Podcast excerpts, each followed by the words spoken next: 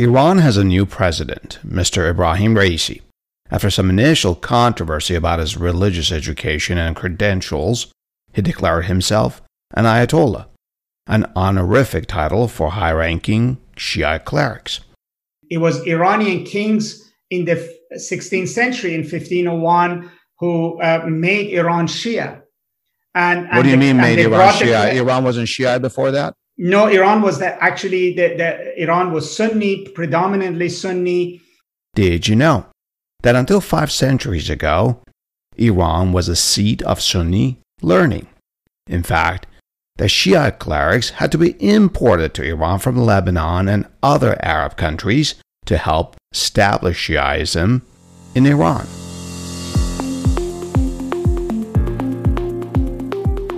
Hey there, news peelers. Today is August 6, 2021, and this is Adele with the Peel.News.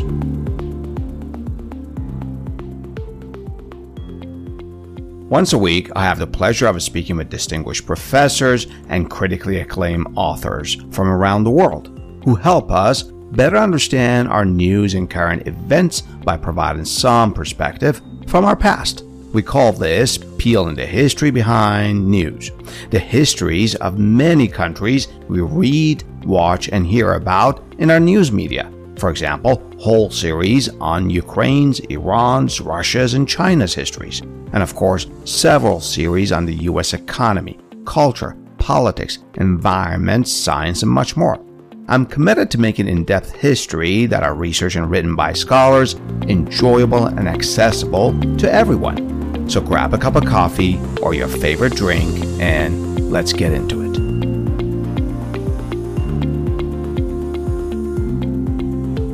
This week, Mr. Ibrahim Raisi was sworn in as Iran's next president.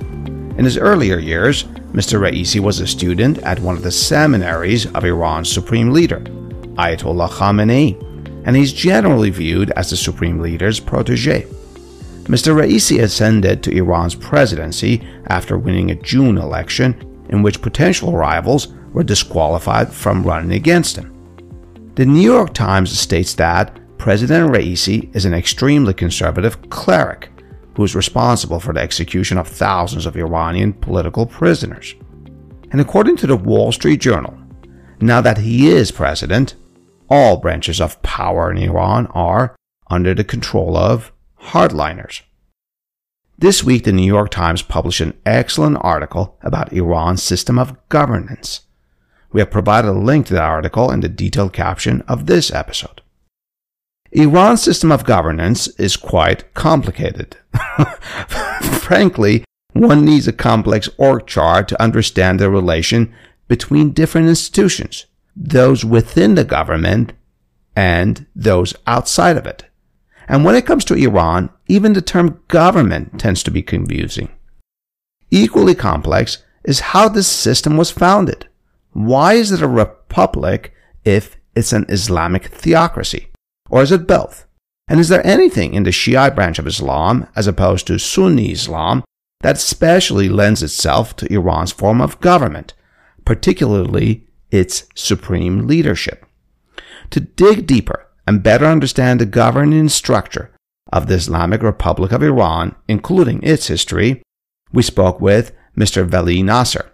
He's a professor of Middle East Studies and International Affairs at Johns Hopkins University. And from 2012 to 2019, he served as the Dean of Johns Hopkins University's School of Advanced International Studies. Professor Nasr has advised senior American policymakers, including the President, Secretary of State, senior members of the Congress and presidential campaigns. He has authored many books on Iran and Shiaism and has written for the Wall Street Journal, the New York Times, Foreign Affairs, Financial Times, the Washington Post, and a host of other journals. He's a frequent guest on PBS, CNN, and other major networks. A link to Professor Nasr's academic homepage, which includes a list of his publications and accomplishments, is provided in the detailed caption of this episode, which was recorded a few days prior to Iran's presidential inauguration on August 5th. So stay with me as Professor Nasr and I peel the history behind this news. This podcast is available on all your favorite podcast platforms, including Spotify, Google, and Apple. And if you're listening to us on Apple, please write us a review. And don't keep it to yourself. Tell a friend about the Peel.news podcast.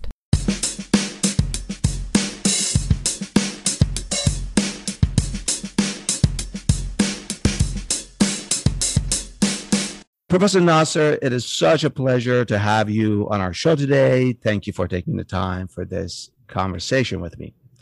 When it comes to Iran, we don't deal with current events and politics.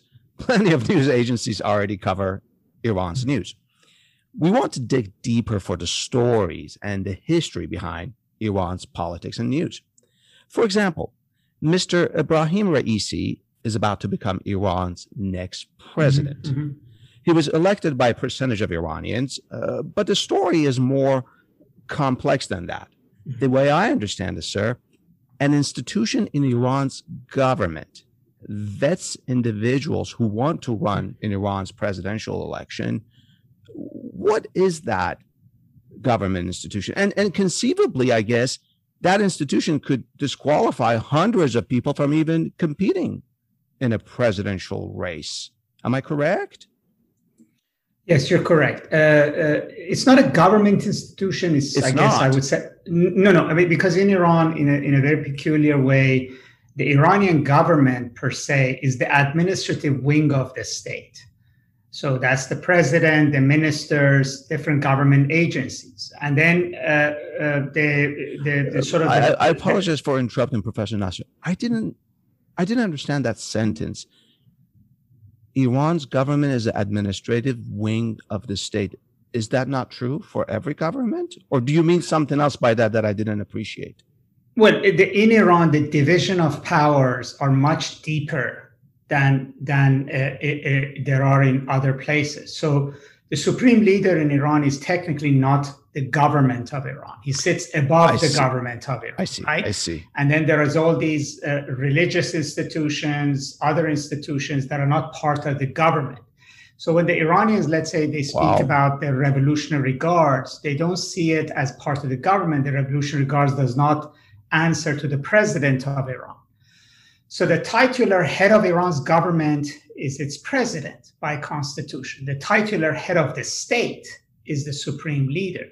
And that's part of the whole Byzantine structure of Iran, because uh, from the very beginning, the Iranian constitution of the Islamic Republic conceived of the role of the supreme leader as a kind of a Caesar and Pope that sets sort of an infallible religious leader that also oversees the Iranian, the operation of the Iranian government, but sits above the constitution and above the above the government. And um, so, one, this person, the supreme leader, Dr. Nasr, has to be a religious mm-hmm. person, mm-hmm. correct? Okay, so uh, not just a religious person; he has to be a member of a senior member of the clergy. Senior member of the uh, clergy. Uh, because, but by uh, the theory of the that the Ayatollah Khomeini brought to the Islamic Republic was that a, a genuine Islamic state has to be based on the Sharia religious law. And the people who are most qualified to interpret and implement the Sharia are people who are educated in it. So the senior most among them technically should be in charge of uh, overseeing that the Sharia is implemented in the state. So as a result, you cannot have a supreme leader who's not a member of the clergy, who hasn't been to seminary, who doesn't have his chops as a as a as a member of the clergy. Uh, uh, but, but the president doesn't have to be a member of the clergy. For example, mm, Ahmadinejad was no. not a member of the. Okay. No, in fact, the very first Iranian presidents after the revolution, uh, uh, according, none of them were members of the clergy. I think the first two, the first two, which is Bani Sadr and Rajai, uh, uh, Bani Sadr was impeached and Rajai was assassinated were not members of the clergy. So they were laymen. And then uh, the very first president of Iran who was a member of the clergy was actually the current supreme leader, Ayatollah Khamenei, Uh, oh, so at one Iran's point he was president. a president. I see. That's right. That's right. As an outsider, I want to know how Iran's supreme leader and the president are supposed to work together. And I'm not being cute here, just sort of practically. I mean, imagine President Biden, who's elected by the people, mm-hmm. in addition to dealing with the US Congress, the 50 states, and our federal court system, including the US Supreme Court, also has to deal with some lifetime leader with a powerful role in our government who's not elected by the people. How does that work in Iran? I mean, it would not, I don't think that would ever work in America, right?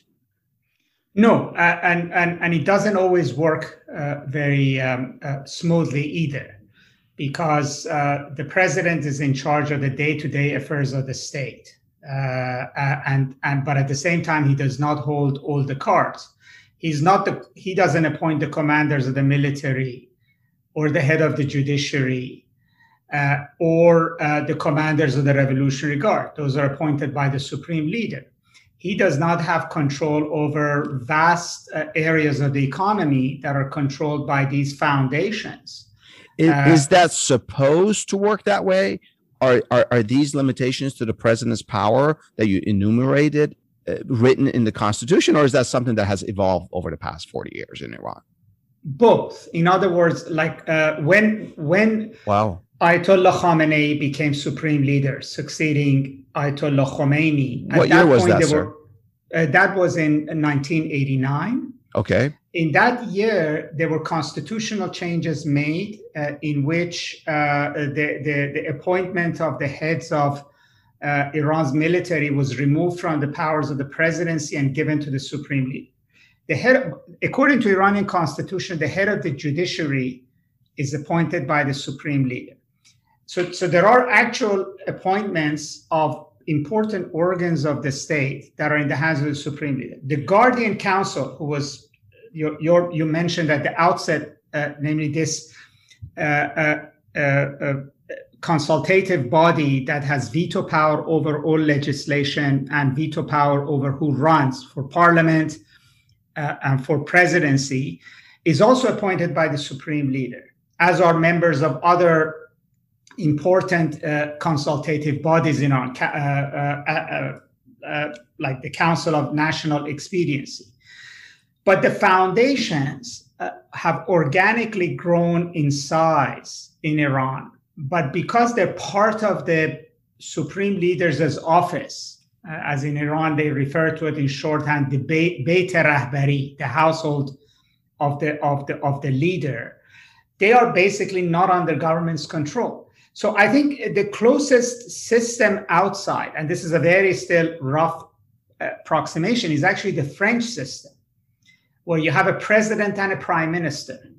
The prime minister of France is in charge of making the trains run on time, so day-to-day affairs of the government, uh, minutia of administration. Whereas the president of France is uh, in charge of the entire state of France.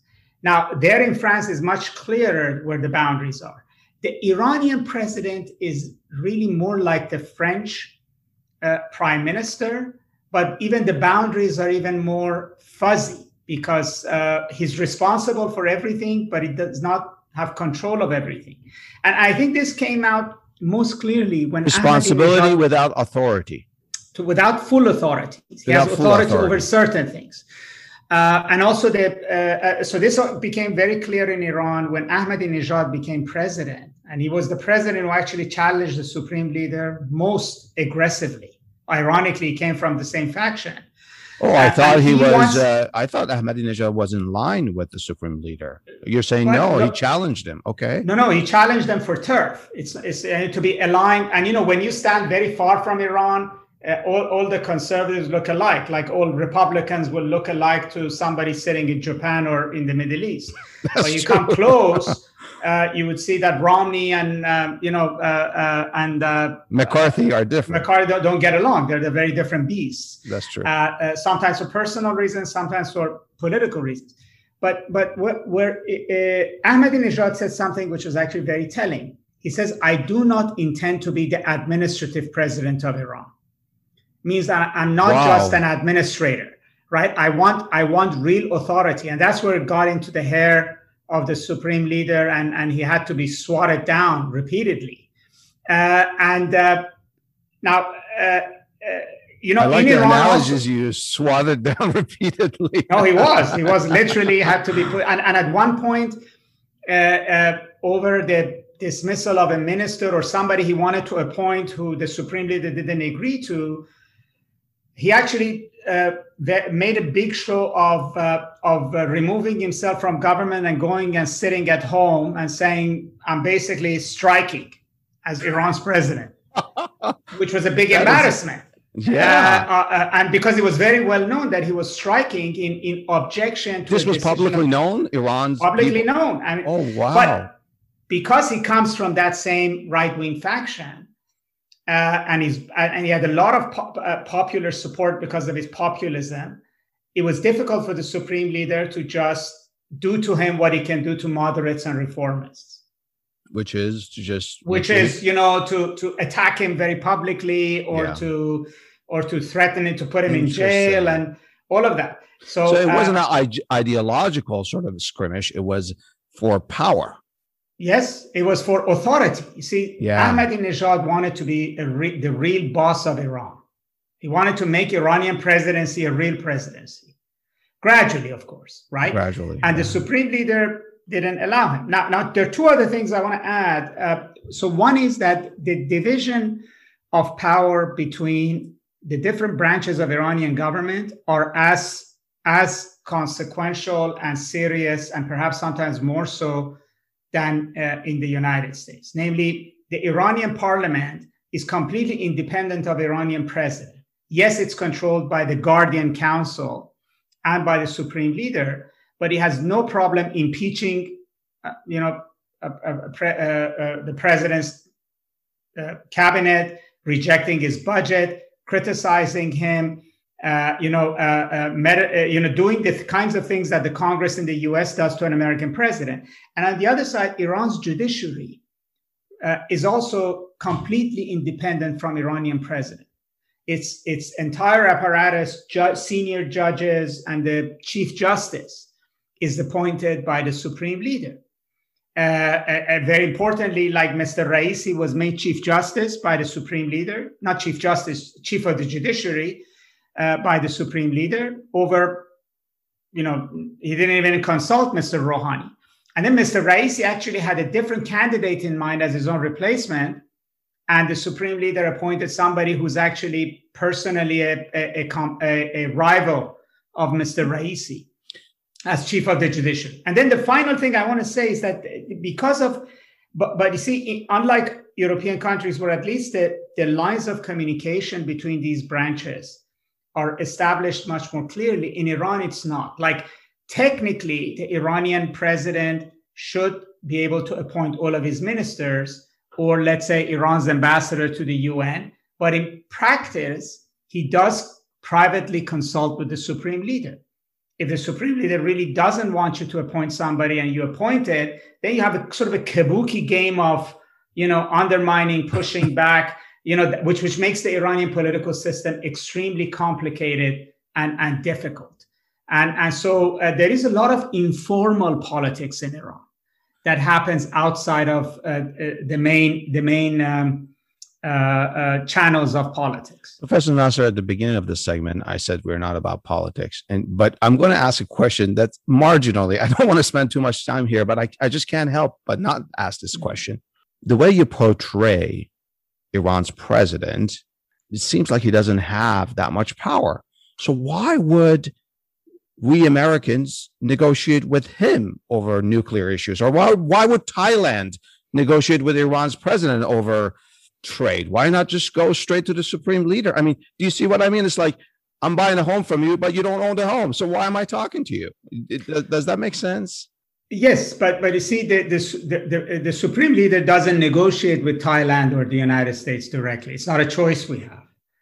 Uh, uh, he has an administration and uh, and ultimately, if we make a deal with this president uh, or that president, but and Supreme uh, Court can negate it, right? not not in the way in which uh, it's kind of like say if the president of the United States sent his uh, secretary of state to negotiate with China, the Chinese are negotiating with that person, fully understanding that uh, ultimately the president of the United States would have to say yes or no. But it's not like these are completely divorced. That the secretary of state is arriving in Beijing on his own, without authority. And then, and then the other side is that personalities matter I mean, very quickly, the United States negotiators are going to find out that negotiate, even though they poo-pooed uh, Iran's moderates and uh, uh, foreign minister and president, and they were attacked incessantly. Uh, they're going to find out that it was much better talking to them, and it's going to be talking to uh, Raisi. Uh, you know Raisi's team. Uh, but ultimately, so so, and, and it's true of, of, of people dealing with the U.S. People, many countries much rather talk to John Kerry than Mike Pompeo. Not only for political reasons, but yeah. also because one of them comes wanting to make a deal, at least tries to get to a place where you can sell it to both capitals. One of them comes not even interested in getting to a deal. One of them knows how to negotiate. One of them doesn't even know how to negotiate. Right? So, so ultimately, wow, that is such a good analogy. Okay, go ahead. Well, I mean, ultimately, Please. the supreme leader did approve the 2015 nuclear deal. We forget that. We negotiated that with the Iranian president and foreign minister, and Iran did implement its part of the deal. Now, if we didn't ask for enough at the deal, if we have buyer's remorse, if we thought we should have got more, that's that's not the deal. That's we should have done that at the table. And the Iranians had the same thing. I mean, the supreme leader kept telling Iranian president, you didn't negotiate properly. These guys didn't lift the sanctions they promised. So Iranians were unhappy with the deal as well. Well, yes, actually, much more so, so than us because we got everything that was written in the deal. The Iranians didn't get that. And then the deal was taken off the table after they did their part. So eh, the fact that a deal is good or bad has nothing to do with whether one side abided by it or not. I mean, these are two different issues. Yeah. Um, briefly before we leave this segment, uh, just are there any limits to Iran's supreme leader's power? And that's a that's that's a two two two layered question. One, uh, limitations in the Constitution, and two, practical limitations there are no limitations to the Constitution. The only case wow. is that if he's considered to be senile or incapable of performing his duties, let's say he has a stroke or you know is no longer able to do that, there is a council of experts, which is one of those councils, except its members are actually elected, that chooses can choose to basically uh, transition to a new supreme leader. And that's the council that actually would, would choose its successor were the supreme leader to die as well. So it's a council that has only one job to do, basically. It, it, it's always sitting, but it has only one job to do, one, which is, yeah. Uh, but so that's constitutional. No, there's no real constitutional authority because the supreme leader is pretty much the pope. As I said, this is a system where wow. he's both Caesar and Pope. He's kind of like the Pope inside of Vatican. I mean, he's he's he's the big boss ultimately, but he's also the supreme religious authority in Iran, right? At least yeah. symbolically. So yeah. so you cannot that that basically means that his he can, has to be kind of treated as infallible. But in reality, there are a lot of uh, uh, limitations. I think How so? powers because uh, uh, Iran has a very multi-layered political system with a lot of power centers. And it takes a lot of political capital to have absolute authority. So uh, uh, it, the supreme leader has far less authority than, than the leader of North Korea, for instance, or, or Bashar Assad in, in, in Syria. Syria. Hmm. Or maybe even Sisi or, or Mohammed bin Salman in Saudi Arabia and, and, um, and Egypt. And, and, the, and, and the reason for this is, is the following is that in any political system, there is a cost to saying my way or the highway, right? Uh, yeah. People can resist you, uh, uh, and and uh, uh, people can say no. And some of these people are very powerful, like clerics in Qom, like powerful seminaries, like right wing um, independent power centers that are even to the right of the supreme leader. It's much like the, a Republican president. I mean, he has to listen to different constituencies. Now, in Iran, what the supreme leader does often is to try to build a consensus. And that's why in Iran, uh, decisions take a long time to be made, but once they're made, they, they, they actually they're are ironclad. Right. Yeah. So it takes some decisions are easier, some decisions are more difficult. Like the supreme leader ha- has had to maneuver quite a bit to get agreement for uh, Iran to return to nuclear talks in Vienna. Uh, the, the, the hardline conservatives in Iran were opposed to the talks and wanted Iran to formally leave. The moderates wanted a deal, and he basically had to sort of uh, create a create a sort of a position that he said they can go to Vienna, but with these red lines. I see. Or you know, c- certain things. So so it's so he is he's not it's not a he cannot just wake up in the morning and say you know the sun rises in the in the west. Uh, uh, he, and, and one of the reasons that he's been sitting there for 37 years and has kept the Iranian system together, and this state has not fallen apart despite international pressure, even including in the last four years, is exactly because he he governs absolutely by creating broad consensus. And then you know obviously where need be there is brutal exercise of force uh, as well uh, uh, when need be. But but not on not on every everything is not that way. So so uh, the, he does have certain limitations on his on his ability. And and i give you one example.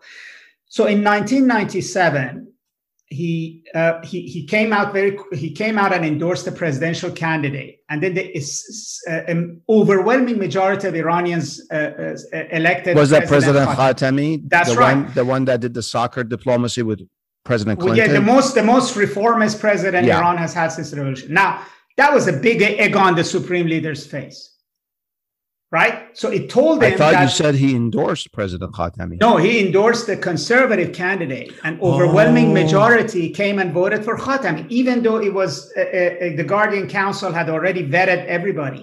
So the people of Iran, even members of the Revolutionary Guards, etc., they basically said, "We don't care what you say. We're going to vote for him." And so that was a limitation in his power. Interesting. Wow, that is very interesting. Um, good example. Why don't we take a short break and then talk about other branches and aspects of Iran's government? Did you know you can preview our podcasts? That's right. Just click the podcast highlights button on our website, www.thepeel.news, and we will email you each episode's highlights and relevant links to news and history for free. Pretty cool, right?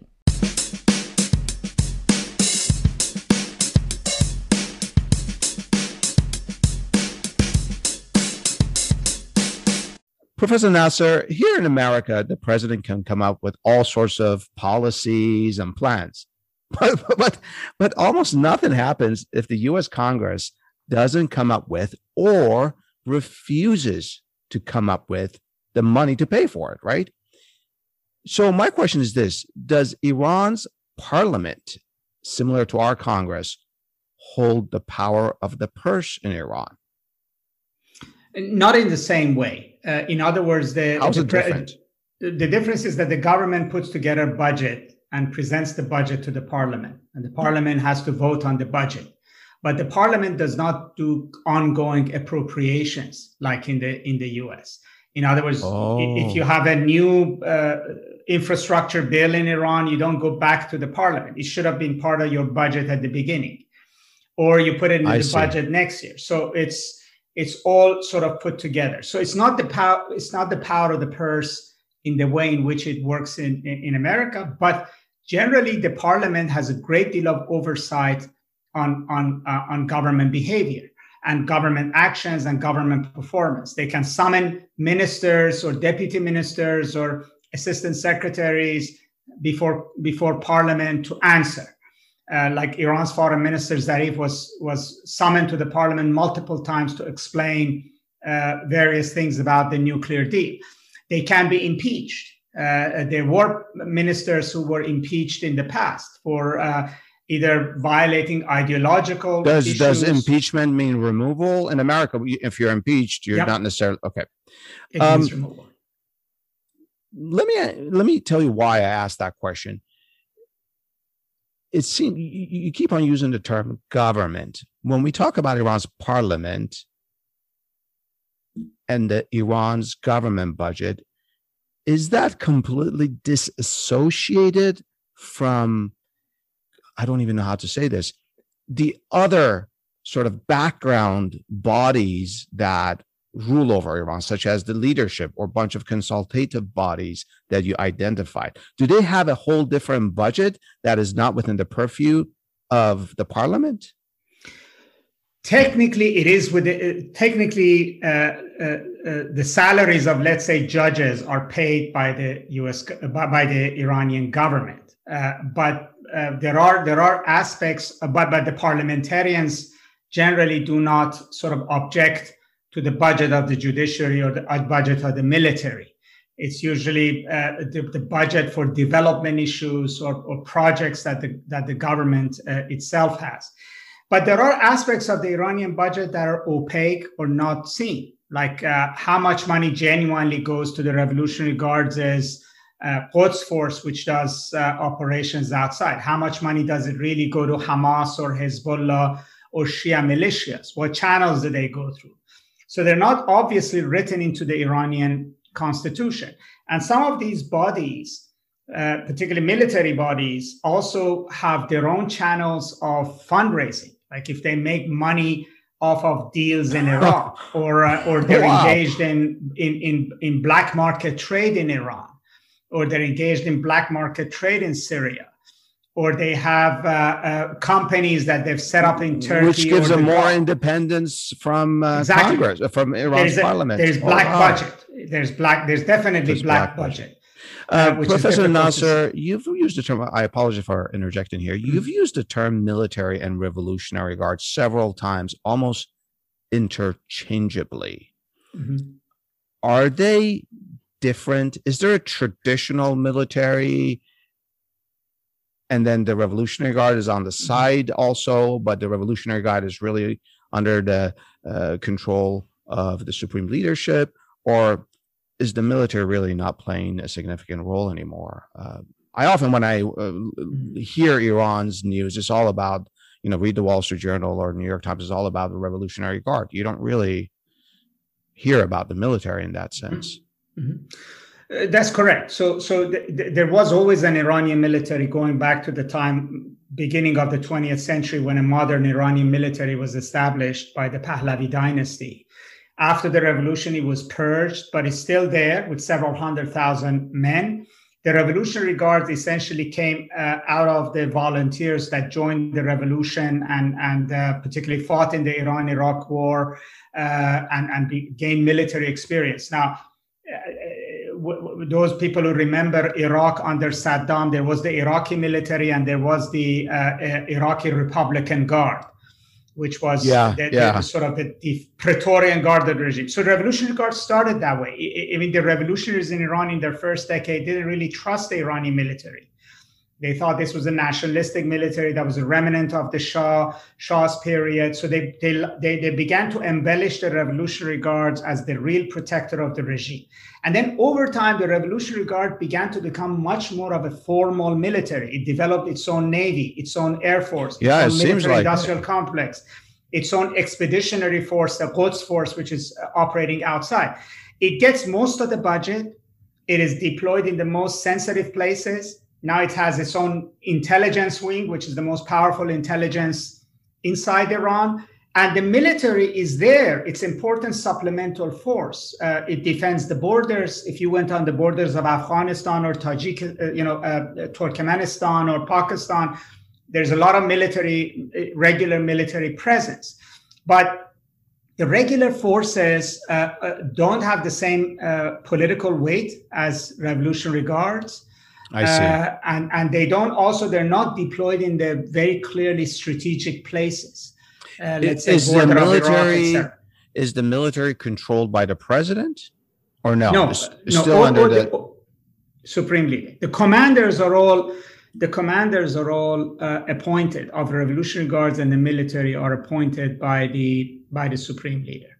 You've used the term appointed several times uh, when it comes to the supreme leader. Um, does it have to go through a confirmation process, or that's it? Is appointed and it's done? for those it's it's it's done i mean the idea that the, that that the parliament will have a second guess the supreme leader's appointment runs in the face of of the whole way in which the supreme leaders made an infallible pope sitting up exactly uh, um, but the minister the ministers the the ministers have to be uh, uh, uh approved by the parliament so but the uh, ministers are part of the government government not, i see i got yeah, it yeah um, I want to get some clarification on another phrase you used consultative bodies. And, mm-hmm. and, and, you can see how that's sort of foreign mm-hmm. to us here in America. Are they like think tanks or do they mm-hmm. really have some weight in what happens? It seems to be the latter. For example, you said uh, Council of Experts and the Guardian Council. Is there an analogy? Yeah, uh, so, uh, so uh, there are uh, yes i mean consultative in the sense that there's more than one person and their job is to consult and render a verdict. So obviously the largest consultative body in iran is the iranian parliament but which is elected by the people. The council of experts is also elected by the people. It's the one that i said has has oversight over succession and performance yeah. of the they Supreme have one job yes. One yeah. job the Guardian Council is the one that has oversight over legislation as well as vetting of candidates uh, for, for elections, uh, elected offices. And that one is appointed by the supreme leader. And then there is also a Council of uh, National Expediency, which is again an appointed body which sort of advises the supreme leader on uh, and, and the government on national issues. So they each have a different function. Uh, they they don't report to the uh, to the uh, uh, government in Iran. They are independent of the Iranian president. they operate on their own, whether they're elected or appointed. they are powerful parts of Iranian political system that the Iranian president actually has no control over. Wow, I feel like I need a complex org chart to, to yeah, figure absolutely. out Iran's absolutely. political system. Um, and I, if I may add very quickly, then when do. it comes to foreign policy, there is an organ which is uh, stipulated in the Iranian constitution. It's called the Supreme Council of National Security, which which discusses all major national security issues, and uh, like foreign minister, minister of defense, uh, president uh, uh, you know, commanders of ma- major commanders of the forces, uh, sometimes former presidents, for you know, they, they have a seat at it. And issues like should we be talking to Saudi Arabia? Should we negotiate with the US? They all go to the National Security Council. When uh, the United States killed Qasem Soleimani, mm-hmm, the, mm-hmm. The, the, General Soleimani. January like of how, last year. Right. So this is a decision. The, the, the, Iranian response, and even the supreme leader would give that response, that, that discussion to the S- S- Security Council in Iran. Is this Security Council where, part of the government, or no? It's an extra governmental no, body. It's an extra governmental, but it's a constitutional body. It's provided for an Iranian constitution, and technically, the supreme leader does not sit above it, but it has control over it. So it's basically receiving. Uh, opinion from it. The government's receiving opinion from it. It's it's it's a different kind of a consultative body. It's basically it. a, a, national security consultative body. Uh, Professor Nasr, here in America, an American citizen uh, under the powers of Article Three of our Constitution can go to a state or a federal court and sue various government uh, officials, and there and there are limitations to that as well, of course what I want to know is is the same possible, at least theoretically, in Iran? Could an Iranian citizen go to a judiciary which is not which is which is which is not part of the obviously the executive branch and sue Iran's environmental policy in the Caspian Sea or Iran's uh, gosh whatever it is you know budget is that possible uh, no it doesn't correspond similarly. In other words, you, you have to have grounds to, to, to launch a complaint, a legal complaint. And, and uh, uh, so, so either there has to have been a criminal doing or uh, some kind of a violation of administrative uh, and legal rules and norms to give somebody grounds to do that. And I then see. so so it's not as it's not the, the legal system you know iran's legal code before the revolution was modeled after the french swiss and belgian codes. So civil system. Civil system and then after the revolution they put the sh- sort of sharia rules on top of that. Sharia but, being but, islamic law. Well islamic law but but the, but the fundamental methodology of, of thinking about rights of citizens rights of society, uh, uh you know, governments imperatives of, of, of those in authority was very much European and not ang- not not Anglo-Saxon in that interesting sense. interesting um, i have a lot more questions frankly about iran's government structure but i want to stop because i have uh, uh, uh, another question that keeps on gnawing away at me and that is the term ayatollah. Mm-hmm. You know, so many Iranian high-ranking officials are termed ayatollah, including uh, the supreme leader. What does that term mean? I mean, literally, it means sign of God. It's a term that literally in the late 19th century, early 20th century became invoked as uh, clerics became more and more prominent in politics, and it was kind of like an elevation of uh, their status. Just like the kings got more lofty titles, the ayatollahs uh, uh, also gave themselves lofty titles. Before that, you know, you didn't refer to you refer to major clerics by just their name. Uh, oh, really? yeah, I mean, okay. like if you went back to 19th century, the major clerics were known as just like so and so of Najaf or so and so of of, of Isfahan, but they, they weren't given titles like uh, Ayatollah. Now, uh, now that it's been formalized, I mean, you know, there, there is a hierarchy within uh, Shia uh, uh, religious establishment, which is somewhat similar, grosso modo, to Catholicism. In other words, somebody goes to seminary after years of studying. He basically gets a certificate from his mentor and seminary that he's now qualified to be a cleric. You could say. How many years of study?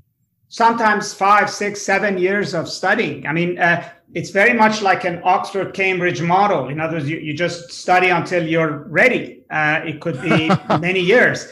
And, and, and what, but once you, so, so the, and, and look, the education of clerics is law, is legal education.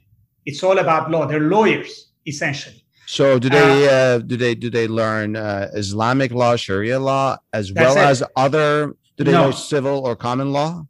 No, no. Now okay. in Iran they do. It is all post-revolution because they have to run a government and run a state. They have seminaries that teach English. Sometimes they teach computer science, things that are modern. Oh, wow. Okay. Not, not all. Some do. Uh, some do. But okay. but fundamentally, the education of Shia clerics is law. They're lawyers because they interpret the law for everyday man. It's kind of like rabbis. Yes, some may study philosophy or theology, but fundamentally, uh, Islam and Shiism, much like Judaism, is a religion of law. So everyday people have legal questions. Uh, I did this. Is it allowed? Can I eat this with that? Can I travel with this person? Can I not fast during these days? So you, you go to your local cleric and and he, he gives a verdict of law. It could be high law, it could be low law.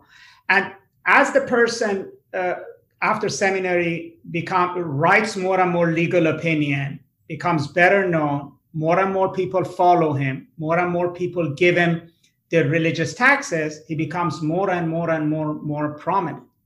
And usually you have uh, in before the Islamic Republic was there, usually they were like four or five, and very rarely just one uh, very senior Ayatollah. And that was measured based on how many Shias actually followed him. Like currently, Ayatollah Sistani in Iraq is as close as you come to a single uh, uh, senior Ayatollah. He has the largest amount of followers from Pakistan and India all the way to Lebanon and and Iran, and also he gets the most amount of religious taxes.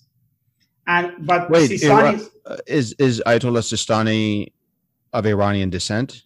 He's of Iranian descent, as his name says, but in his entirety of his life, he's lived in Iraq. I mean, literally, when he was a young 19 year old, 17 year old seminarian, until so now. It, so Iranian Shiites also give him religious taxes because they follow right. his edicts.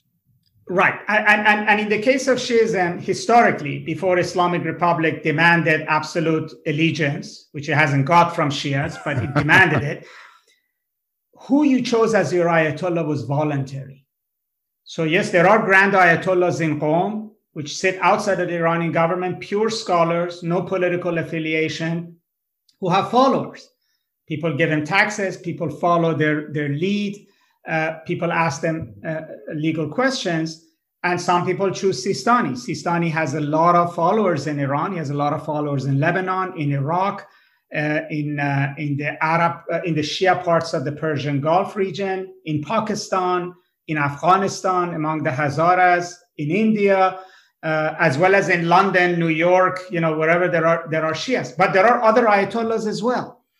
And Sistani is now senior most, not because somebody appointed him or his peers appointed him, but essentially by the religious vote of the of the Shias, because he has the biggest following and he has the biggest purse, uh, uh, individual do, uh, based on based on uh, donations. Do Iranians donate to Ayatollah Khamenei sort of well, I no. mean, he's become political. How did that's no, gets confusing. They don't. Uh, uh, uh, majority of pious Shias do not view Ayatollah Khamenei as their religious guide. And, and here's the dilemma the Islamic Republic had. No, no, no. Here, here's the dilemma that the Islamic Republic had that it could not replicate Khomeini. Khomeini was simultaneously a, a supreme Ayatollah, but also head of state. But uh, as time goes forward, those clerics who really care about scholarship are sitting in a seminary studying, writing, kind of like professors at universities. They're away from politics. Right. Those clerics who get involved in politics don't have time to be doing scholarship. So Ayatollah oh, Khamenei, wow. even though he's called Ayatollah, is kind of, I would say, is kind of like a young assistant professor who never got tenure. I mean, no, his his his his uh, his power and legacy comes from political activism, not from anything he's written religiously. He never got credentials as a senior Ayatollah. So he went to jail under the Shah. He was a political activist. He's apparently very good wow. at policy analysis. He can read budgets. He can read, you know, uh, government documents. He was Iran's president. So, so in a way, ironically, the Islamic Republic, uh, the, the people who man it have turbans, but they're bureaucrats or politicians. The real ayatollahs are not in government anymore. So you have a de facto separation of religion and politics. Do we have more ayatollahs now than we did, let's say, 70 years ago? Uh, yes, but the te- but the title is now being used pretty loosely. I mean, recently there was a big debate whether Raisi should be called an Ayatollah or Hujjatul Islam, which is a lower rank. Really? Uh, How did right, that go but, over? Well, of course, because his president is going to be referred to by a certain member of the media, particularly right-wing media, as uh, as uh, Ayatollah Raisi.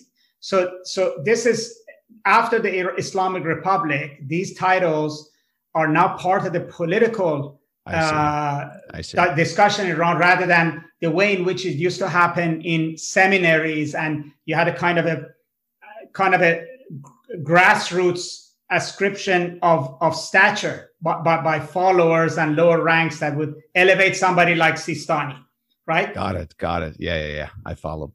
Um, why don't we take a break here? We'll be back after this short break to talk about Iran and Shiaism. We hope you are enjoying this podcast. And if you are, then why not treat us to a cup of coffee? That's right. For the price of a cup of coffee, you too can become a monthly supporter of the Peel.News podcast. We rely on your support to continue this program, to continue peeling the history behind our news. Supporting us is easy. Just click the support link in the detailed caption of this episode. And while you're there, check out the information about our guests and other attributions and links. And thank you!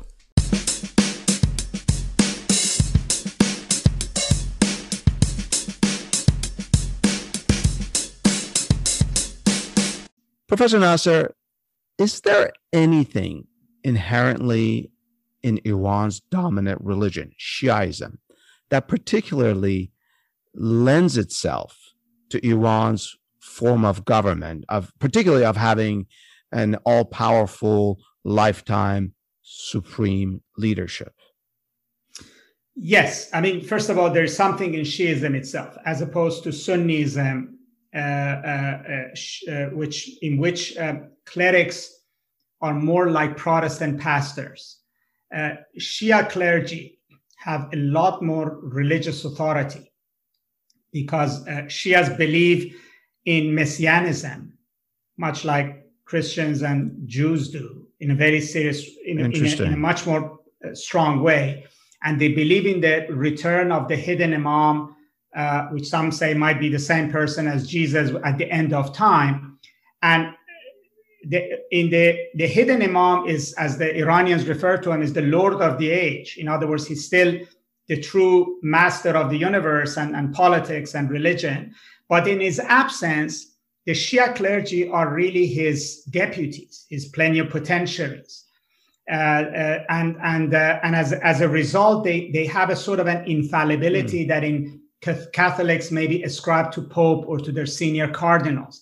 They have a kind of authority that uh, that uh, if you looked at the Christian case, that Catholic uh, cardinals or Pope have a kind of authority that the Protestant pastors don't. Uh, and, and, and so that gives them much more ability uh, to, to sort of lay claim to politics than, uh, than let's say in Sunni countries is the case. Secondly, and also because so does that mean that by analogy, and this is a question I'm not hmm. suggesting, mm-hmm. does it mean that there are more readily available leadership leaders and leadership sort of path in Shiaism versus Sunni Islam because yes, of what because, you just described? Yes. First of all, not, aside from the religious part, historically throughout most of Islamic history, the Sunni clerics basically were subservient to Sunni emperors, rulers, sultans, caliphs, who were, who were not religious people, not, not men of religion. Whereas Shiism, most of its history lived in lived in uh, uh, uh, very much like Judaism in Eastern Europe, lived as a persecuted minority. So the community was very much kept together and became uh, uh, attached to their religious leadership, much like the role that rabbis played, let's say, in Eastern Europe during periods where they were in ghettos. And then in modern times, at least since the middle of the 19th century, the clerics, uh, the Shia clerics became very much the voice of the people against uh, monarch- monarchy's absolutism and especially against imperialism. Interesting. So, so uh, in the 19th century, when uh, the, the, the, the, rulers in Iran had to uh, uh, accommodate British and Russian economic interest. it was the clergy that defended the merchants and defended Iranian nationalism. And, and so there's a line that runs from Khomeini backwards, let's say, to middle of 19th century, uh, uh, let's say in 1880s, 1890s, when the, when the clerics really flexed their muscle and, and they're sort uh, of flexing their muscles for Iran's independence and, and, and nationalism. Interesting. So, wow. so they've been politicized for a very long time, and they had a complicated relationship with with the with Iranian kings. I mean, it was Iranian kings in the 16th century in 1501 who uh, made Iran Shia. And, and what do you mean made Iran Shia? The, Iran wasn't Shia before that. No, Iran was that actually the, the Iran was Sunni, predominantly Sunni although there were pockets of Shiism here and there, but yeah. it was a predominantly Sunni. It was actually seat of Sunni learning A lot of the great scholars of Sunni theology and law were, were Iranian then. But then Iran became, in fact, the clerics were imported into Iran from Lebanon, from Arab parts of, uh, uh, of, of the Persian Gulf, where they lived in small communities. They came to Iran. At first, they were not Persian, and therefore they didn't have much sway. And because Iran was made Shia uh, by the kings, the kings had the upper hand. But gradually, was this a new 19- dynasty that did this? It was the Safavid dynasty that did this, and and then. But under the Safavids, Iranian nationalism and Shiism fused because this was not just a religious issue. Iranian identity uh, uh, embraced Shiism as a way of distinguishing itself and protecting itself from the Sunnis around it which is the Uzbek oh, wow. so Turkmens, the, yeah. uh, the Indian uh, Mughal Empire, and especially the Ottomans. So uh, the Ottomans massacred all the Shias that lived in Anatolia, and the, and the Safavid massacred their Sunnis. And the more they became Shia versus Sunni, the more that the sort of this made Iranian identity distinct. So under the Safavids, between 1500 to let's say uh, uh, at least till uh, uh, middle of 1800s, during that time period, Iranian nationalism and Shiism became fused. Iranians are distinct in the Middle East because they're not Arab and they're not Turk, but also because they're Shia. And because of this identity, the clerics found an important role in Iranian nationalism in defining the Iranian state. And this is a saga that has played to this day. In other words, why is it that the Iranian clerics uh, see their it's that their role to defend Iran, to, to define its identity. In the Arab world, Islamic politics is led by lay people, not clerics. The Muslim Brotherhood was cl- created by lay people. Its activists are lay people. They're not clerics. It's not a clerical oh. movement. You're right. I hadn't appreciated that. Um, one last question about in this segment is when Iran's constitution was being uh, drafted after the Islamic Revolution. Was there any squabbling between different factions of Shiaism for the lo- role of the clergy uh, in a government that would be secular or founded on religious ethos, or was it were they all in line that this is the way it should be? No, th- th- there was a segment of the clerics uh, uh, in Iran, small segment, but influential, but mostly also in Iraq, where they were not under the sway of Iran, who, much like Ayatollah Sistani today, basically said the, the clerics should not be ruling. Because, Interesting. because because a perfect government is the job of the hidden imam, and we cannot pretend to be bringing perfect government. Uh, but Ayatollah Khomeini had a different theory of history, so that we, we, we, we, we will rule and pave the way for the hidden imam. The main fights in the Iranian constitution was not between religious groups, was between Marxist Leninists, liberal Democrats, and uh, hardline Islamists, which had formed a coalition to overthrow the Shah. So uh, uh, uh, the, uh, those guys lost out, but their imprint is there. So why did this become an Islamic republic? Uh, why did it? Be, so it embraced both absolutism of having a pope, but also it's a republican government. You know, as people have have a right to vote, and it represents the people in that way. Uh, that it has elections, even though they are limited uh, and it's uh, very limited at times. Uh, but nevertheless, there are ongoing elections, not only at the national level, but at the municipal level and, and lower levels. So a lot of that had to do with the principal factions that brought the revolution, but they were ideologically, politically so diverse that they couldn't have coexisted together. I see. Uh, you you mentioned uh, people voting and their right to vote, which sets us up really nicely for our uh, last section. So let's take a break here. Stay with me and Professor Nasr as we get into the perspective.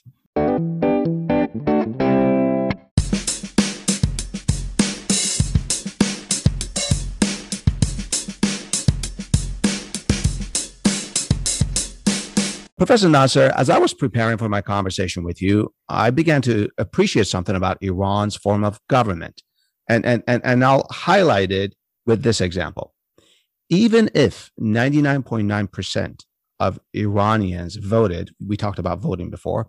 So even if 99% of Iranians voted to lo- legalize the drinking of alcohol in their country, or that they voted to abolish women's hijab in their country, those things would never happen because neither is permitted in the religion of Islam. So, in essence, uh, Iran, Iran is free within limits, limits that are prescribed by religion. So, even if elections were 100% free and legitimate in Iran, uh, help, help me out here. Iran could never be a democracy because, by definition, it's a theocracy. Am I making too much of this? No, I mean uh, you're absolutely right. It, it, it is both. It is it, it has both tendencies, and it actually predates the Islamic Republic. The first major constitution uh, for Iran, which was a big uh, sort of a development even in the Muslim world, was the 1906 constitution. And much like the 1979 revolution, it had very sort of disparate factions that brought it about. There were uh, religious leaders who supported the Constitution, and there were liberal Democrats impressed by the West that supported the Constitution. And the okay. Iranian Constitution of 1906 made a compromise that the parliament can legislate, but that there would be a council of clerics who could have a veto if that legislation crossed religious red lines. Now, during the Pahlavi period, they very conveniently did away with that uh, clerical part. But that, but that, but that idea came back in the form of guardian council after the 1979. So, after 1979. So, so you know, uh, uh, Iran is Khomeini's view of government was was that of Plato's Republic.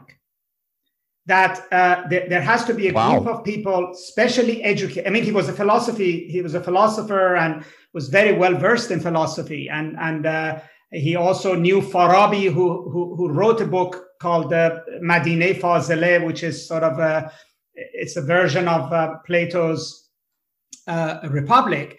But the idea being that perfect government uh, requires people who are who are educated specifically. Are we talking about like philosopher kings? That's right. So he was the philosopher king, and the and the clergy are are the are the class of people that have to rule.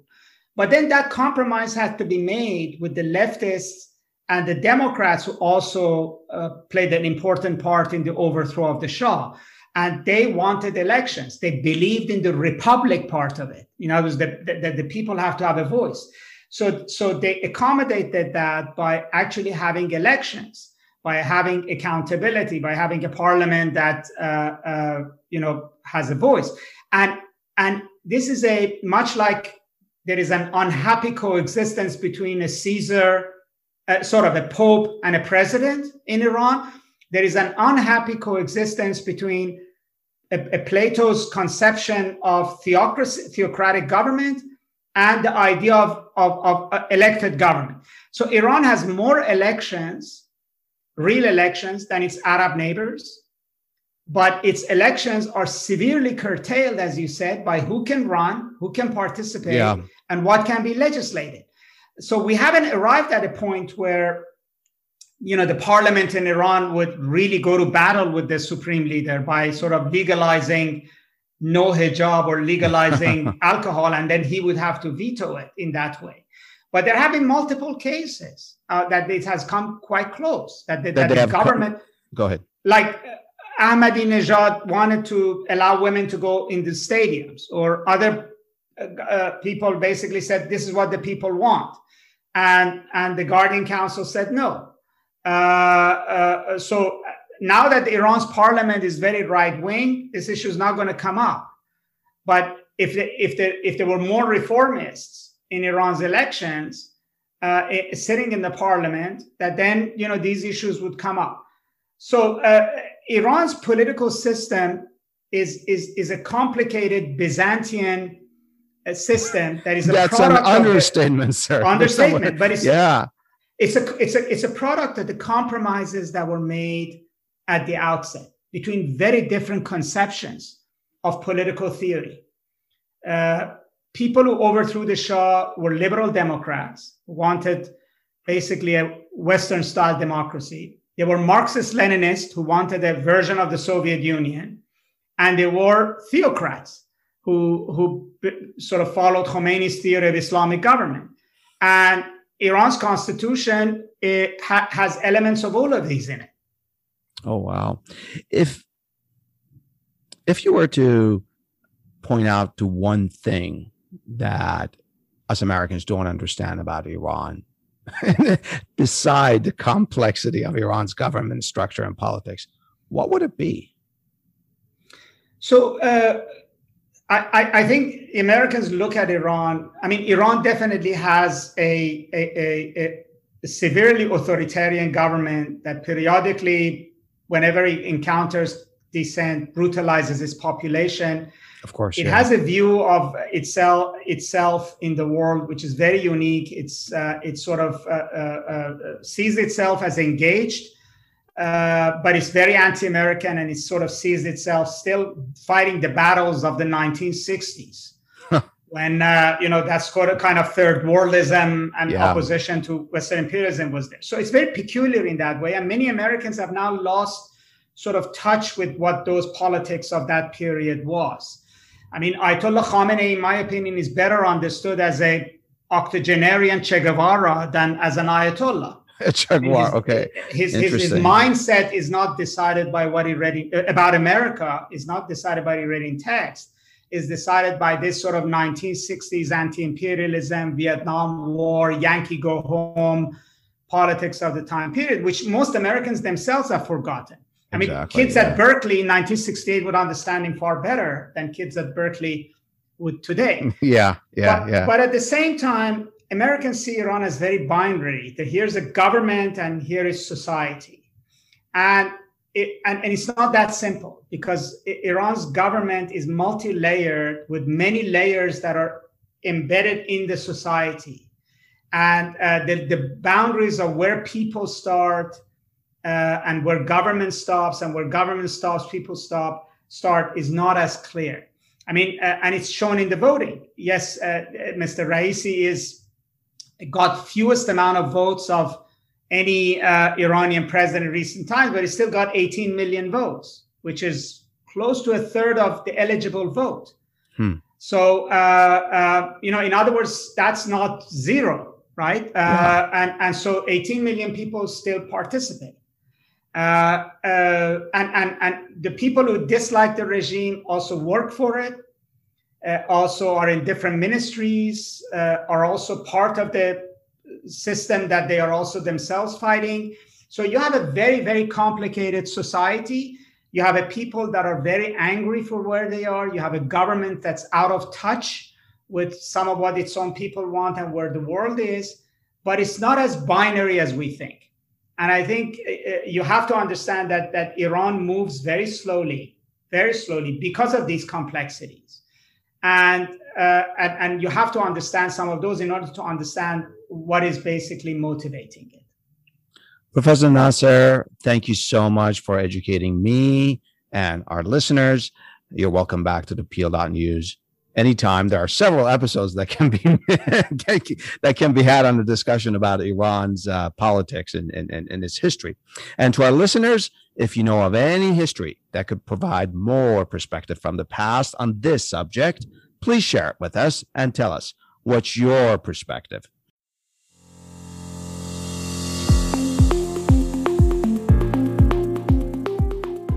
The opinions and statements of our guests are their own. We neither agree nor disagree with them. We're only interested in the perspective they provide through history. At the Peel.News, we're honored that our guests share their expertise with us, most of which are based on years of scholarship and research. And we provide links to their projects and publications for your benefit to review them if you wish. Otherwise, we're not affiliated with our guests. We just think they teach us pretty cool history, the history behind our news. Also, unless we explicitly inform you, we're not affiliated with any institutions, including Amazon, for which book links are shared here from time to time for your convenience.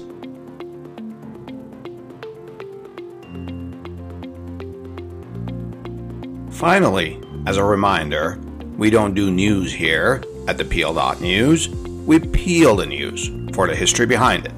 And our mission is not to provide a complete account and analysis of the past, rather, is to highlight some issues and incidents in our history that may poke and prod your discerning minds into seeking some perspective for our current events.